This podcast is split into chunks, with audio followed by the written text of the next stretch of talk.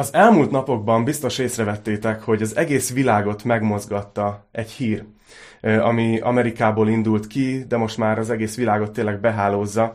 Amerikában történt ez az eset, hogy egy fekete férfi valahol egy üzletben fizetni próbált, és állítólag hamis pénzzel próbált fizetni. Nem, nem bizonyított, hogy hamis volt, nem bizonyított, hogy, hogy, hogy ő tudott erről, hogy hamis, de a lényeg az, hogy kihívták rá a rendőröket, a rendőrök igazoltatták, és ez az igazoltatás annyira, annyira brutálisan sikerült, hogy ott a helyszínen az életét vesztette. És ennek ez miatt most Amerikában nagyon sok nagyvárosban tüntetések vannak, nagyon sokan az interneten írnak és adnak hangot a véleményüknek, és én is nagyon sokat olvasgattam, főleg azért, mert ilyen nemzetközi környezetben dolgozom, és vannak amerikai kollégáim, és ezért, ezért így közel áll a szívemhez az ország, hogy, hogy mi történik ott. És ezért nagyon sokat olvastam, hogy kicsit így, így átlássam, hogy, hogy mi a helyzet, és miről szól ez az egész. Olvasgattam, és hallgattam a témában fehérektől és feketéktől egyaránt, és az egyik legjobb ö, tartalom, amit, amit láttam, az egy interjú volt, amit a, a Hillsongi New York pásztor, a Carl Lenz készített T.D. Jakes-el, aki szintén egy ismert lelkipásztor, és most függetlenül attól egyébként, hogy a lelkipásztori tevékenységüktől nagyon érdekes volt ez az interjú, hogy egy, hogy egy fehér ö, pásztor interjúval egy fekete pásztort, és beszélgetnek erről az egészről. És nagyon érdekes volt megfigyelni azt, amit mondott ez a fekete pásztor. Azt mondta, hogy hogy egyáltalán nem arról van szó, hogy, hogy ők valami kivételezést kérnének. Azt mondta, hogy ha valaki bűnös, és bűnt tesz, és tévesztést követel, akkor akár fekete, akár fehér, legyen következménye, legyen megbüntetve. Csak azt mondta, hogy azt kéri, hogy, hogy ne így, hogy míg egy fehér ember, hogyha tesz valamit, akkor, akkor rendőrség beviszi, bíróság elé áll, és lefolytatnak egy fair. Ez a férfi pedig úgy vesztette az életét, hogy a rendőr ott a helyszínen 8 percig térdelt a nyakán, és hiába kért 15-ször segítséget, és mondta azt, hogy nem tudok lélegezni, és semmilyen ellenállást nem tanúsított az egész intézkedés alatt, mégis ott helyben az életét vesztette. És ez már nem az első volt, hanem szinte az utolsó csepp a pohárban. Amiért ezt felhozom? Ugye mi most a jelenések könyvét tanulmányozzuk hétről hétre, és a, jelenések könyve az a, az a világ végéről szól, a jövőről szól, hogy hogyan fog véget érni ez a, ez a világ, ahogy ismerjük. És az egyik legjelentősebb üzenete a jelenések könyvének, hogy Isten ítélni fog hogy el fog jönni az ítélet, Isten el fogja hozni az ítéletet, és ezt nagyon hosszú fejezetek írják le, nagyon grafikusan, tehát nem eléggé 18-as karikás a jelenések könyve, mert, mert rengeteg brutális, fájdalmas, tragikus dolog történik ebben a könyvben.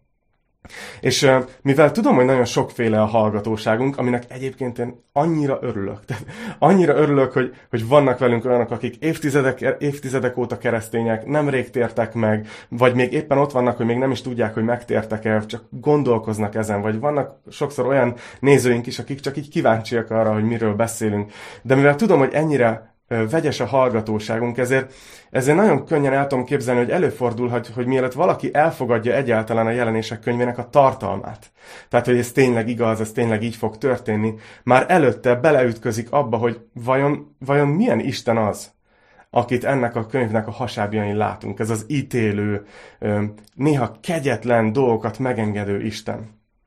Nagyon élvezem egyébként a kommenteket is, amik jönnek a, a videóinkra a YouTube-on, és általában úgy látom, hogy három kategória van. Van, aki azt mondja, hogy figyeljetek, ez az egész hülyeség. Isten nem is létezik, ezt emberek találták ki, a Biblia az jobb esetben vallási fanatikusok, rosszabb esetben tudatos manipulátoroknak a műve, szóval nagyon aranyosak vagytok, hogy itt próbálkoztok, de ez több kárt okoz, mint hasznot. Van egy másik típusa a kommenteknek, amikor valakik azt írják, hogy, hogy igen, Isten biztosan létezik, de biztos nem olyan, mint amilyen a, amilyen a Bibliában van, mert, mert ez az Isten, ez, ez, nem, ez nem, a, nem a szeretet Istene. A, a harmadik típusa a kommenteknek, amikor valaki azt mondja, hogy, hogy igen, elhiszem, hogy Isten ilyen, és éppen ezért én úgy döntök, hogy nem kérek belőle. Tehát, hogy így, így uh, tudatosan helytelenítem, ahogy Isten uh, viselkedik az emberiséggel szemben.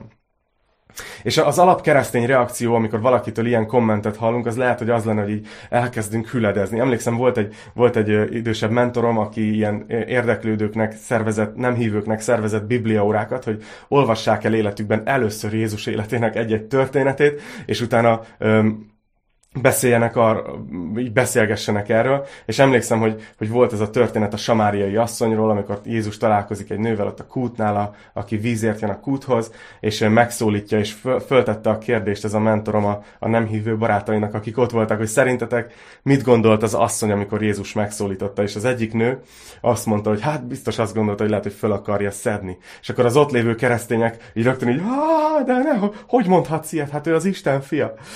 Szóval nekünk keresztényként muszáj, hogy, hogy átkapcsoljuk magunkat ilyen, ilyen kiakadásmentes üzemmódra, és hogy őszintén szembenézzünk ezekkel a kérdésekkel és ezekkel a kommentekkel. És ma, hogy a jelenések 15-16. fejezeteit fogjuk tanulmányozni, úgy látom, hogy ez a fő kérdés elő fog jönni folyamatosan. Az, hogy, hogy Istennek igaza van-e, amikor hozza ezeket az ítéleteket. Egy kicsit szeretnék, mielőtt belemegyünk a 15. részbe, az előző részek tartalmát így föleleveníteni. Ugye arról beszéltünk, hogy a jelenések könyve leírja a gyülekezet korát, ami, ami majd véget fog érni, és utána lesz egy 7 éves nagy nyomorúságnak nevezett időszak, aminek, aminek több célja van. Egyrészt Isten szeretné felrázni a zsidó népet, hogy felismerjék a mesiásukat. Másrészt, másrészt szeretné felrázni az egész világot, hogy térjen meg minél több ember, aki még csak teheti. És, a, és, és végül az is, a, az is a, a célja, hogy azt a gonoszságot, ami évezredeken keresztül megtöltötte ezt a világot, azt végre egyszer és mindenkorra kipucolja. És láttunk a jelenések könyvében eddig két csapás sorozatot. Először a pecséteket, hét pecsét feltörését, láttuk aztán a hét ö, trombita hangját, és ma látjuk az utolsót, a harag hét poharát. És ugye ö, azt fogjuk látni, hogy János kibontja még jobban, hogy hogy történik az az utolsó csapássorozat és a vég, amit a 14. fejezetben röviden már leírt, de ez egy jellemző szerkezet a proféciáknál, hogy, hogy visszatérnek ugyanarra és még jobban kibontják. Úgyhogy ma így kezdjük el a jelenések 15-öt, ha van nálatok Biblia vagy alkalmazás, akkor görgessetek, lapozzatok oda, és, és fel is olvasom az első verset elsőnek. Jelenések 15.1 és láttam egy másik nagy és csodálatos jelet a mennyben. Hét angyalt, akinél a hét utolsó csapás volt, mert ezekkel teljesedett be az Isten haragja. Szóval János apostol, aki leírja ezt a látomást, amit ő kapott ott Patmos szigetén, azt mondja, hogy láttam egy, egy nagy és csodálatos jelet a mennyben, hét angyalt, akinél hét csapás volt. A hét, az a Bibliában mindig a teljességnek, a befejezettségnek a száma. És ezek a csapások, majd látni fogjuk, hogy nagyon hasonlítanak az egyiptomi csapásokra. Viszont itt egy nagyon érdekes dolgot látunk a szövegben, hogyha megfigyelitek, hogy azt mondja, hogy a hét utolsó csapás volt, mert ezekkel teljesedett be az Isten haragja. Ugye Egyiptomban azok a csapások, a tíz csapás, amit ismerünk, az egy országot érintett. Aztán a jelenések elején már láttunk csapásokat, de azok mindig korlátozottak voltak. A föld egyharmadát, a vizek egyharmadát, valahogy így ért el. De itt viszont azt látjuk, hogy beteljesedik. Ezek az utolsó csapások, és beteljesedik Isten haragja. Itt már az egész világot érintik ezek a csapások, és ezek lesznek az utolsó csapások. Még egy érdekes dolog, hogy ez a beteljesedik szó, erről azt írják a kommentárok, hogy ez nem csak azt jelenti, hogy befejeződik, hanem hogy eléri a célját, hogy Isten haragja eléri a célját. Isten nem csak így leereszti a gőzt a világgal kapcsolatban, hanem, hanem igazán célja van azzal, ami itt történik. És nézzük, mit lát János, második vers. És láttam valami üvegtenger félét. Érdekes, ugye, hogy nem is találja a szavakat, hogy hogy kéne megfogalmazni, amit lát. Azt mondja, valami üvegtenger félét, amely tűzzel volt vegyítve. És láttam azokat, akik legyőzték a fenevadat, annak képmását, és nevének számát, amint az üvegtengernél álltak az Isten hárfáival, és énekelték Mózesnek, Isten szolgájának az énekét, és a bárány énekét. Itt látja János azokat, akik, akik a nagy nyomorúságban megtértek a nagy nyomorúság második felében, és legyőzték a fenevadat, ugye, aki az Antikrisztus volt, ezt korábbi fejezetekben már átvettük, és ott állnak a, a, a, a mennyben, mert valószínűleg mártírhalált haltak a hitük miatt. És azt látjuk nagyon érdekes, hogy dicsőítenek. Dicsőítés ez mindig ott van a mennyben, ahogy látjuk. De ezek az emberek, akik jöttek, énekelnek Istennek, és, és dicsőítik őt, és látjuk, hogy a, a mennyből pedig hangszerekkel válaszolnak erre. Szóval egy csodálatos jelenet, amit látunk. És ami nagyon érdekes lesz, az az, hogy, hogy, hogy mit énekelnek ezek az emberek, így közvetlenül az utolsó csapások előtt. Úgyhogy szeretném ezt felolvasni nektek.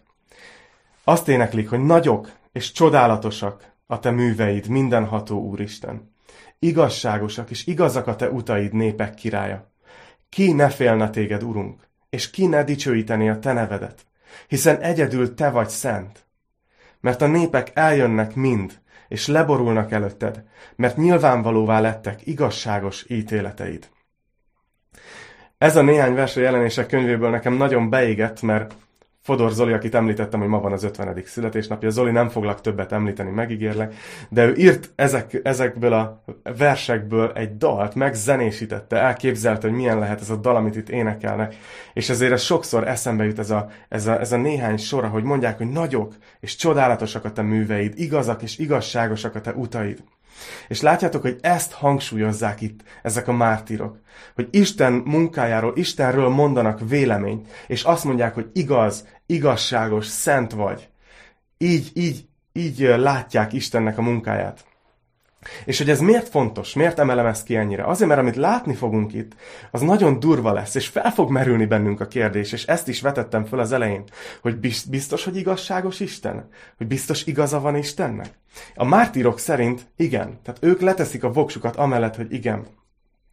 Nézzük tovább, ötödik vers. Ezek után azt láttam, hogy megnyílt a bizonyságtétel sátrának szentélye a mennyben, és kijött a szentélyből hét angyal, akinél a hét csapás volt.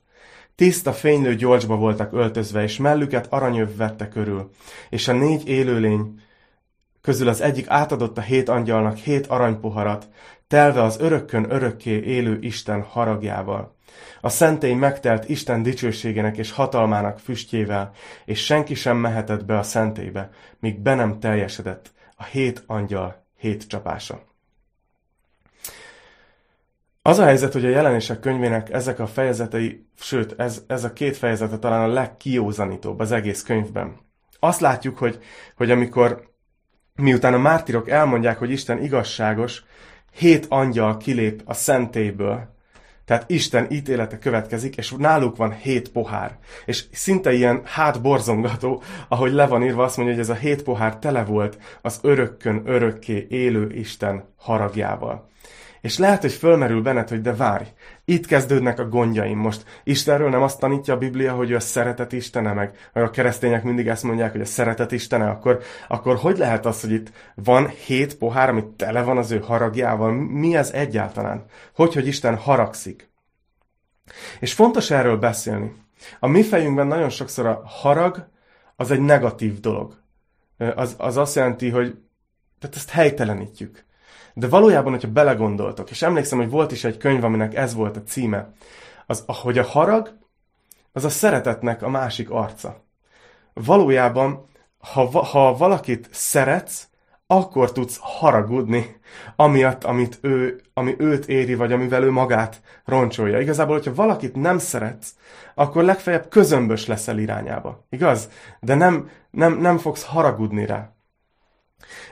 Ha belegondoltok, hogy miért haragszik Isten, én azt gondolom, hogy mivel hirdetjük azt, hogy Isten igazságos is, nem csak szeretet, ezért amikor Isten látja azt a sok-sok dolgot, amit az emberek elkövettek egymás ellen, és önmaguk ellen a történelem során, akkor haragszik.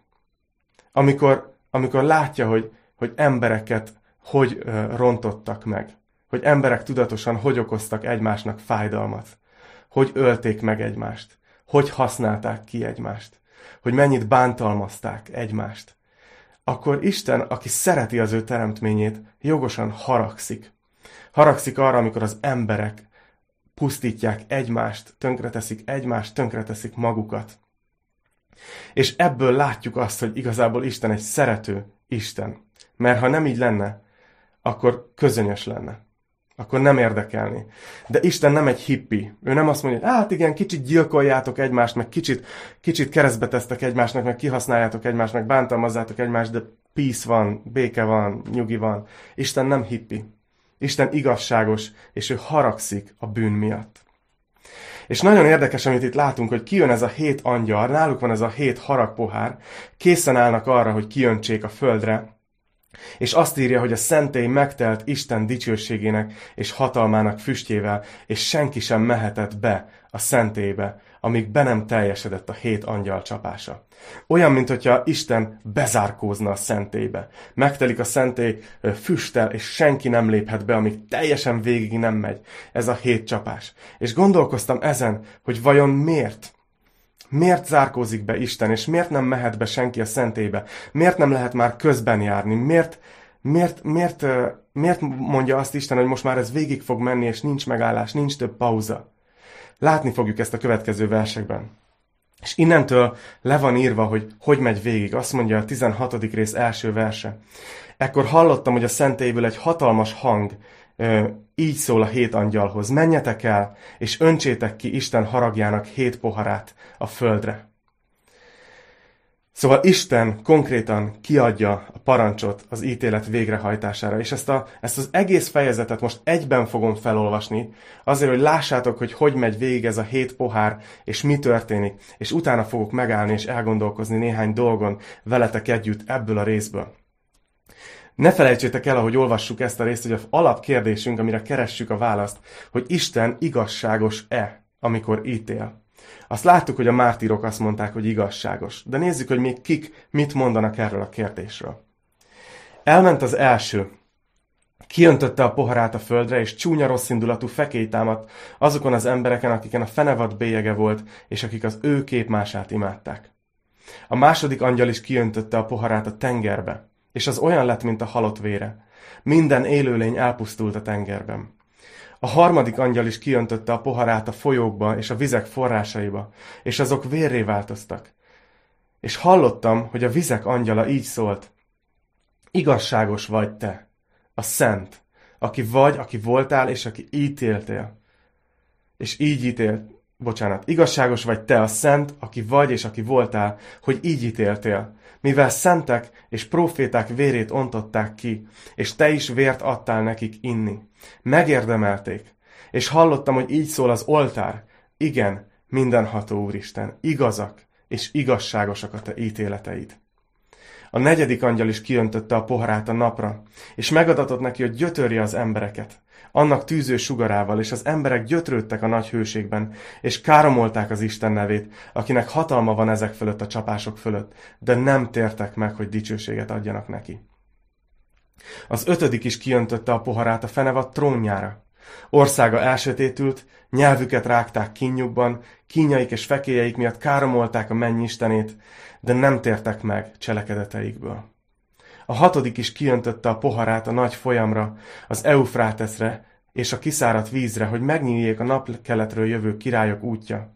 És láttam, hogy a sárkány szájából, a fenevad szájából és a hamis proféta szájából három tisztátalan lélek jön ki, olyanok, mint a békák, mert ördögök lelkei ezek, akik jeleket tesznek, és elmennek az egész földkerekség királyaihoz, hogy összegyűjtsék őket a mindenható Isten nagy napjának harcára. Íme eljövök, mint tolvaj. Boldog, aki vigyáz, és őrzi ruháját, hogy ne járjon mezitelenül, és ne lássák szégyenét. És összegyűjtötték a földkerekség királyait arra a helyre, amelyet Héberül Harmegeddonnak neveznek. A hetedik angyal is kiöntötte a poharát a levegőbe, és hatalmas hang szólalt meg a szentéből, a trón felől. Megtörtént. Ekkor villámlás, zúgás és mennydörgés támadt, és olyan nagy földrengés, amilyen nem volt, amióta ember született a földre. Olyan nagy volt a földrengés. A nagyváros három részre szakadt, és a pogányok városai összeomlottak. A nagy Babiloni sorra került Isten színe előtt, hogy nekiadják Isten haragos indulata borának a poharát. Eltűnt minden sziget, és a hegyek sem voltak sehol. Az égből jégeső esett az emberekre mázsás szemekben, és káromolták az emberek Istent, a jégeső csapása miatt, mert ez a csapás igen nagy volt. Hú. Ahogy mondtam, azt hiszem, hogy ez a jelenések könyvének a legkiózanítóbb fejezete. Nagyon-nagyon nem, nem könnyű olvasni ezeket a csapásokat, amik érik az embereket. Ami leginkább feltűnik ebben a részben nekem, és amit szeretnék kiemelni, az pont ez a véleménykülönbség arról a kérdésről, amit így felvetettem az elején. Hogy igazságos-e Isten, igaza van-e? Nagyon érdekes, ugye láttuk azt, hogy, hogy ott vannak a mártírok, akik azt mondták, hogy igazak a, a, a cselekedeteid, igazságosak az ítéleteid. Ugyanezt mondta az oltár, ugyanezt mondta a vizek angyala. Ugye egyfolytában megerősítik, hogy Isten, ezt teszed, de igazságos vagy. A vizek angyala azt mondja, hogy, hogy igazságos vagy, hogy véré változtatod a vizeket, mert, mert kiontották az emberek, a proféták és a szentek vérét. És utána így megy tovább, hogy Isten kijönti az ítéletét a fenevad trónjára, a vizekre, a napra, és, és, és egyszerűen ez, ez, ez a vélemény jön az egyik oldalon, hogy Isten igazságos, amit csinálsz. De azt látjuk folyamatosan ebben a fejezetben, hogy végig van egy másik vélemény, egy ellenvélemény. A kilencedik versben látjuk, ugye amikor azt írta, hogy hmm, hol is a kilencedik vers, hogy, hogy káromolták Isten nevét, de nem tértek meg, hogy dicsőséget adjanak neki. Tizedik versben megint, Káromolták a mennyistenét, de nem tértek meg a cselekedeteikből. És végül még így is fejeződött be itt a 21. versnél, hogy káromolták az emberek Istent. Szóval, hogy, hogy azt látjuk, hogy föltesszük a kérdést, hogy igaza van-e Istennek, és végig két vélemény van. Az egyik aki, rész, aki azt mondja, hogy igen, igazságosak, és a másik rész, aki nem, és káromolja. Nem tudom, hogy, hogy emlékeztek-e arra, hogy az elején felvetettem, hogy vajon miért zárkózik be Isten a szentébe, és miért mondja azt, hogy amíg ez a hét csapás végig nem megy, addig senki nem léphet be a szentébe. Magyarul senki nem járhat közben, nem kérhet szünetet. Hogy, hogy ezek szerint ebben az időszakban már, már nem lehet megtérni?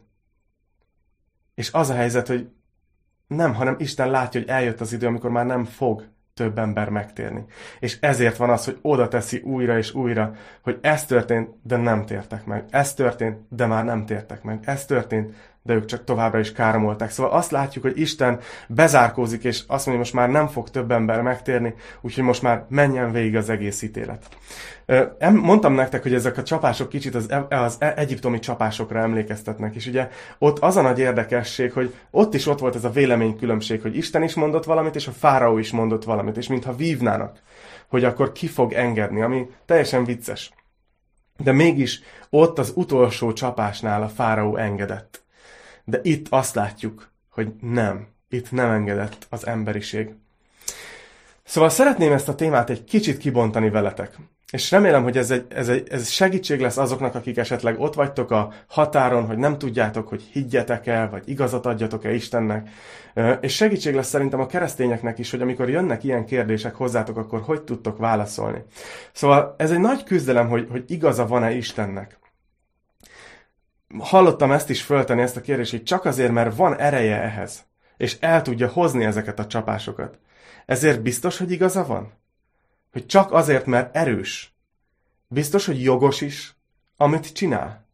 Vagy ez egy ilyen keménykedés, hogy, hogy Isten egy ilyen zsarnok, hogy csak akkor vagyunk jók, hogyha behódulunk neki? Ugye ezek elég nehéz, elég nehéz kérdések.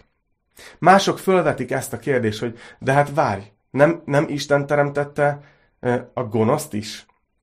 Aki aztán becsapta az embereket, és emberek az ő oldalára állnak, akkor, akkor miért ítéli meg őket? Miközben erről erről nem is tehetnek. És persze csomó rossz, ö, ö, hibás logikai ugrás van ebben az érvelésben is, de, de nagyon érdekes ez a gondolat. Én ezt, ö, Tim, ö, én ezt ö, Ravi Zacharias-tól hallottam, aki talán két hete hunyt el, és említettem is az egyik tanításom, hogy apologéta volt. És ő elgondolkozott ezen, hogy Isten vajon milyen világot teremthetett volna. És hogy miért ilyen ez a világ, amilyennek ismerjük. És azt mondta, hogy végül is Isten dönthetett volna úgy, hogy egyáltalán nem teremt semmit hogy nem teremti meg a világot. Vagy dönthetett volna úgy, hogy teremt egy olyan világot, amiben nincs jelen az erkölcs. Tehát nincs olyan, hogy jó és rossz. Például, mint az, amit az állatvilágban látunk, hogy ott nincs erkölcs. Nincs, nincsenek ilyen etikai kérdések, hanem, hanem egyszerűen mennek a dolgok, megtörténnek, és nem születik egyszerűen róla ilyen ítélet, hogy valami jó vagy rossz. Isten teremthetett volna ilyen világot. Vagy teremthetett volna egy olyan világot, ahol ő olyan szinten jelen van, és annyira rá, rá teszi magát az emberekre, hogy gyakorlatilag nem is, nem is dönthetnek másképp, mint hogy, mint hogy igazat adnak neki és az oldalára állnak. És teremthetett volna olyan világot, ahol mindenki automatikusan, szabad akarat nélkül a jót teszi, és a jót csinálja. És ugye ez, ezt megtehette volna, de ez elég robotikus lenne. De a negyedik dolog, amit tehetett, hogy teremt egy olyan világot, ahol tényleg megadja a lehetőséget a teremtményeknek, hogy vagy választják őt, vagy nem. Hogy igazán eldönthetik. És az az érdekes, hogyha megfigyelitek, mivel azt mondjuk, hogy Isten a szeretet Istene, hogy a szeretet az egyedül ebben a negyedik változatban lehetséges. Mert hogyha muszáj a jót tenned, muszáj Istent szeretned, akkor, akkor, akkor nem te választasz. Ez, ez, egyedül ez a mi világunk az, ahol végig az embernek megvan a lehetőség, hogy tényleg választhatja Istent, vagy éppen dönthet ellene. És, és ezt látjuk itt az egész történelem folyamán, hogy Isten adja a jeleket az embereknek, és az emberek pedig döntést hoznak arról, hogy igazat adnak-e Istennek. Ezt az egész dolgot hagy, hagy, hagy mondjak nektek egy modern példázatot. Hát ha, hát, ha is segít egy kicsit jobban megérteni. És persze előrevetítem, hogy tudom, hogy minden hasonlat sántít, tehát lehet, hogy lehet jobbat kitalálni, meg pontosabbat, de, de, de mégis hát, ha segít egy kicsit ezt megérteni. Képzeld el azt, hogy benne élsz egy, egy házban, nemzedékek óta a te, te családodé, és te is ott élsz a családoddal együtt, és teljesen egyértelműnek veszed, hogy ez a te házad. És egy nap jön egy levél valakitől, aki azt állítja, hogy ő a ház tulajdonosa. És te pedig úgy vagy vele, hogy jó, hát levelet én is tudok írni, még, még aláírást is ki tudok találni, bárkinek én is küldhetnék ilyen levelet. Szerintem ez nem is egy létező személy, és egyébként is, hogyha, hogyha létezik is semmi köze a házamhoz, ez az én házam, és mindig is itt éltem, és itt én hozom a döntéseket. És, és lehet, hogy jönnek tovább a levelek, és te pedig úgy élsz ott, mintha mi sem történt volna. És azt hiszem, hogy, hogy ez, az, ez, a, ez a szakasza a történetnek, mindjárt megyek tovább, ez leírja azt, hogy hogy van Istennel a világ. Hogy valahogy Isten küldte az üzeneteit az egész történelmen keresztül, és, és mondta azt, hogy figyeljetek, ez a világ az én világom. Ezt én teremtettem. Ti az én pecomban éltek. Ti, ti, ti be, beleszülettetek valamibe, ami az enyém és küldte a leveleket, és az emberiség nagyjából ezt csinálta, hogy, hogy á, nem is létezik, vagy, vagy azt csinálta, hogy, hogy ugyan már figyelmen kívül hagyjuk, nem tudja bizonyítani, hogy az övé. És képzeld el, hogy ott vagy ebben a házban visszatérve a példázatunkhoz, és egy nap megjelenik ez az illető, aki a leveleket küldte neked személyesen. Hát ez az első nagy baj a te szempontodból, mert akkor ezek szerint létezik, valóban létezik. És akkor e, meglátja ez az illető, hogy milyen állapotban van a ház, hogy nem is, nem is uh, vigyáztatok rá, hogy le van rottyanva az egész, le van szakadva az eresz, hogy, hogy belül is a falak koszosak, uh, és, uh, és, és rendetlenség van, és egymást, akik ott laknak, egyfolytában uh, nyírják, és konfliktus van, és harag, és veszekedés, és uh, jön a tulajdonos, és, és bizonyítja, hogy övé, övé a ház, előveszi az összes dokumentációt, ügyvéd, ügyvédi iratok, minden, és felajánlja neked, hogy benn maradhatsz, de csak akkor, hogyha bocsánatot kérsz, elismered írásban, hogy ő a tulajdonos, és innentől kezdve kapcsolatban leszel vele. És betartod azt a, azt a néhány szabályt, amit ő mond. És te pedig ezt halva úgy döntesz, hogy te nem vagy hajlandó megalázkodni. Továbbra is tagadod, hogy övé a ház. Hiába, hiába szól minden bizonyíték emellett. És akkor ő elkezd, elmegy és elkezd ilyen dolgokat csinálni, hogy először kikapcsoltatja a villanyt, aztán kikapcsoltatja a gázt, hogy hát ha rájössz, hogy milyen lehetőséget szalasztasz el, hogy nem kér tőled sokat, csak annyit, hogy ismerd el, hogy ő a tulajdonos, és legyél vele kapcsolatba, és, és, és, és mégsem történik ez meg. És azt látom, hogy talán ez történt, hogy Isten a történelem során egyre erősebben jelent meg, egyre erősebben bizonyította az, hogy ez a föld az övé. És a jelenések könyvében nagyon sok csapás, az gyakorlatilag ez. Hogy nagyon sokszor még nagyon kevés embert érint a csapás, de egyértelműen bizonyítja, hogy van valaki, aki teljesen irányítja, teljesen a kezébe tartja ezt az egész földet. Szóval az övé ez a föld, övé ez a világ, és benne mi is. Üm, és hogy gyakorlatilag elküldte az evangéliumot, ami semmi másról nem szól, mint arról, hogy alázd meg magad, ismert be, hogy bűnös vagy, ami azt jelenti, hogy céltévesztett. Mert hiszen kiestél abból az életből, ami Isten célja lett volna veled, amikor megteremtett, hogy kapcsolatban élj vele. És ismerd el, hogy ő az Isten, és járj vele. És nagyon sok ember egyszerűen, egyszerűen csak így így elutasítja ezt. És Isten egyre erősebb jelzéseket küld. És végül képzeld el, hogyha visszatérünk ez a modern példázathoz, hogy végül ez a tulajdonos azt mondja, hogy figyelj, ez az én házam, én nagyon kedvező feltételeket adtam neked, mindenedről gondot viseltem volna, csak annyit kértem, hogy ismerd el, hogy az én, én vagyok a tulajdonos, és legyünk kapcsolatban, de ha te nem fogadtad ezt el, akkor, akkor jön a kilakoltatás. És akkor te felhörtülsz, hogy hát ez nem etikus, meg hogy képzel magáról ilyet, meg ezt nem teheti meg. És hogyha egyből ezzel kezdte volna, igaz, akkor még talán azt is mondhatnánk, hogy lehet, hogy tényleg nem etikus. Lehet, hogy jogos, de nem etikus. Nem morális. De hogyha tényleg ez a tulajdonos mindent megtett érted, és tényleg csak a te büszkeséged lenne a gátja annak, hogy elkerüld a sorsodat, vagy a, igen, igen, akkor, akkor viszont azt mondhatjuk, hogy egy morális, ez egy morális döntés. És azt látjuk Istennel kapcsolatban a történelem során végig, hogy Isten ezt tette meg az emberekkel. Teljesen jogos lett volna, hogyha szólás nélkül, üzenet nélkül mindenkit kipucol a földről, és mindenki meghal egy szempillantás alatt, mert ez az ő világa. És mi az ő teremtményei vagyunk, és igazából azt csinál velünk, amit akar. De Isten nem ilyen Isten, hanem ő, ő végtelen szeretet, végtelenül kegyelmes, és küldte az üzeneteit, küldte, olyan ajánlatot tett le az asztalunkra az evangéliumban, amit, ami, ami elutasíthatatlan. És mégis nagyon sokan elutasítják. Mert megengedik, hogy az agyukba olyan hazugságok menjenek be Istenről, ami, ami nem ő. És a jelenések könyvében itt a végén már csak azt látjuk, amikor Isten azt mondja, hogy jó, ha tényleg ez a végleges döntésetek, és most már tényleg senki nem fog engem választani, akkor viszont nektek nincs tovább helyetek az én világomban. Nem tudom, hogy segítette ez a példázat, remélem, hogy igen. Talán emlékeztek arra, és ezzel szeretném ezt a tanítást így lekerekíteni, hogy a harag poharának a kiöntése előtt Isten, Isten bezárkózik. És nem akarja, olyan, mintha nem is akarná látni, hogy ez az egész kilakoltatás, ez, ez végigmegy a földön.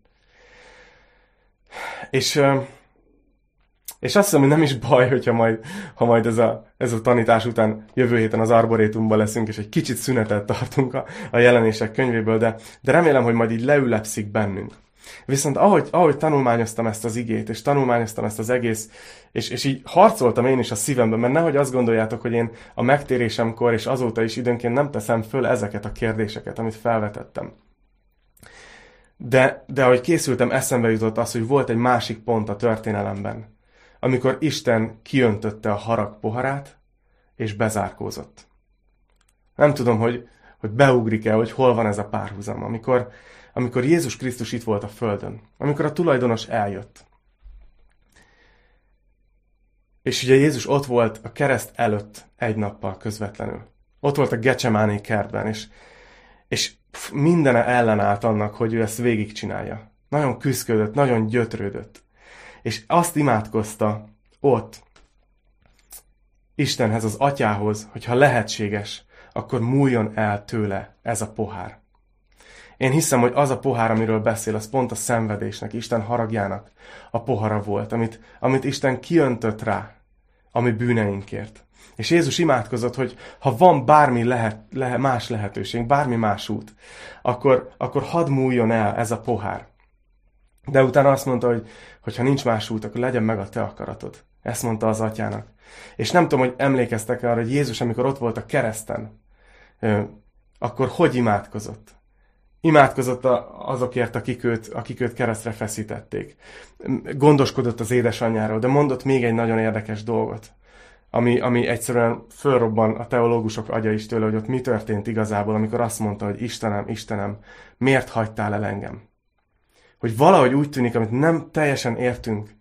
A Szent Háromság az egy hihetetlenül a, a legegységesebb egység, ami, amit csak el tudunk képzelni. Isten egy de valahogy abban a pillanatban a fiú mégis azt mondta, úgy érezte, úgy élte meg, ez volt a valóság, nem tudjuk, spekulációk vannak, de mégis ezt kiáltotta a keresztről az atyának, hogy Istenem, Istenem, miért hagytál el engem? Olyan, mint hogyha abban a pillanatban, amikor ott a haragpohara kiömlött, akkor az atya is bezárkózott.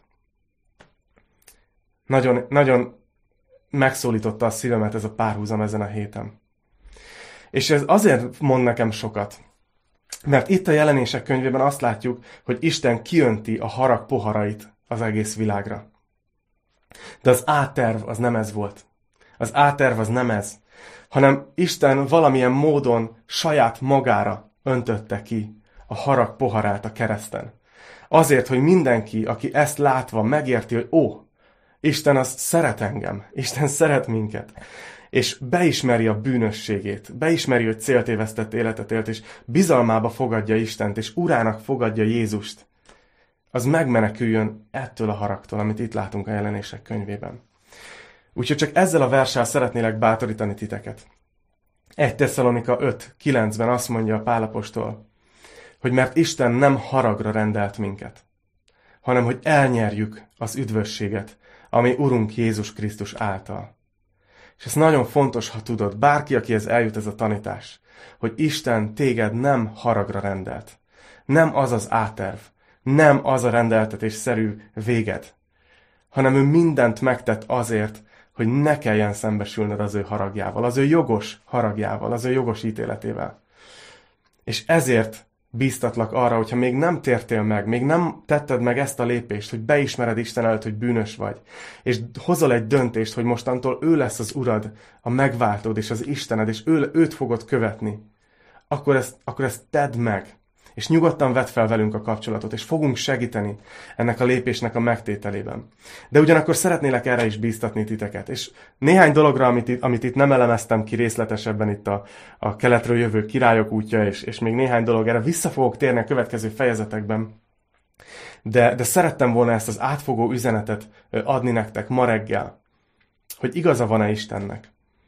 És ahogy, ahogy, ahogy az utolsó dalt fogjuk énekelni, mindig bátorítalak arra, hogy vegyetek magatokhoz egy darab kenyeret, vegyetek magatokhoz egy, egy, egy kis bort vagy szőlőlét, és urvacsorázzunk együtt. Az urvacsora az egy nagyon egyszerű dolog, nem egy túl misztifikált dolog.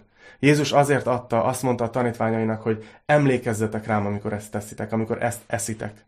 Emlékezzetek rá, hogy mit tettem értetek ott a kereszten, az én halálomat hirdessétek. És pontosan ezt tesszük, amikor, amikor megfogjuk a kenyeret és megfogjuk a bort akkor emlékszünk arra, hogy ott Isten haragja Istenre kiömlött. Hogy ő elvitte a balhét helyettünk. És hogy mi, minket már nem haragra rendelt Isten, hanem arra, hogy elnyerjük az üdvösséget Jézus Krisztuson keresztül. Úgyhogy bátorítalak titeket arra, hogy most, ahogy, ahogy ezt az utolsó dalt le fogom játszani, Vegyétek az úrvacsorát, vagy ha éppen nem sikerült előkészülni, csak imádkozzatok, és álljatok abban a táborban, akik most újra elmondják Istennek.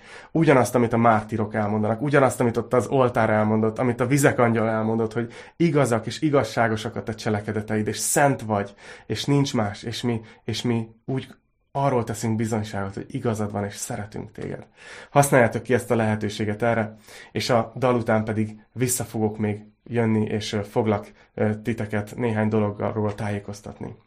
De szeretnék imádkozni, és utána jön ez a dal, ami, ami pont ezt a hitvallást teszi. Úgyhogy gyertek, imádkozzunk.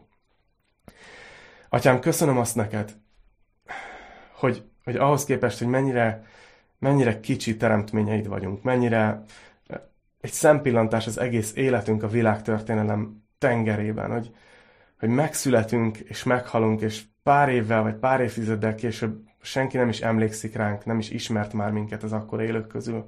Annyira, annyira illékony az életünk, annyira, annyira igazán semmik vagyunk. De hogy te mégis akkora értéket tulajdonítottál nekünk, hogy, hogy saját magadra vetted azt a haragot, ami, ami, ami számunkra lett volna jogos, ami, ami a miénk lett volna.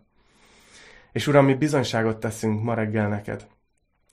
Ugyanúgy, ahogy itt a jelenések könyvében olvastuk, hogy igaz vagy, hogy igazak és igazságosak a te ítéleteid, igazak a te útjaid, mindenható Úristen, mert egyedül te vagy szent. És Uram, imádkozunk azért is, hogy most, amikor még nem ezt az időt éljük, hanem még vannak megtérések, még, még most is ebben az időszakban is, még a mi gyülekezetünkben is adtál megtéréseket. Imádkozom azért, hogy még nagyon sok ember döntsön úgy, hogy csatlakozik hozzád, és melléd áll, és elfogadja a te ajándékodat, a te kegyelmedet. Imádkozom, Szentlélek, azért, hogy te szülj újjá embereket a te igéden keresztül. Ma reggel is, és, és a folytatásban is. Uram, köszönjük neked, hogy szeretsz minket, és erre a szeretetre emlékszünk az úrvacsorában is. Köszönjük neked. Jézus, a te nevedben imádkozunk. Amen. Amen.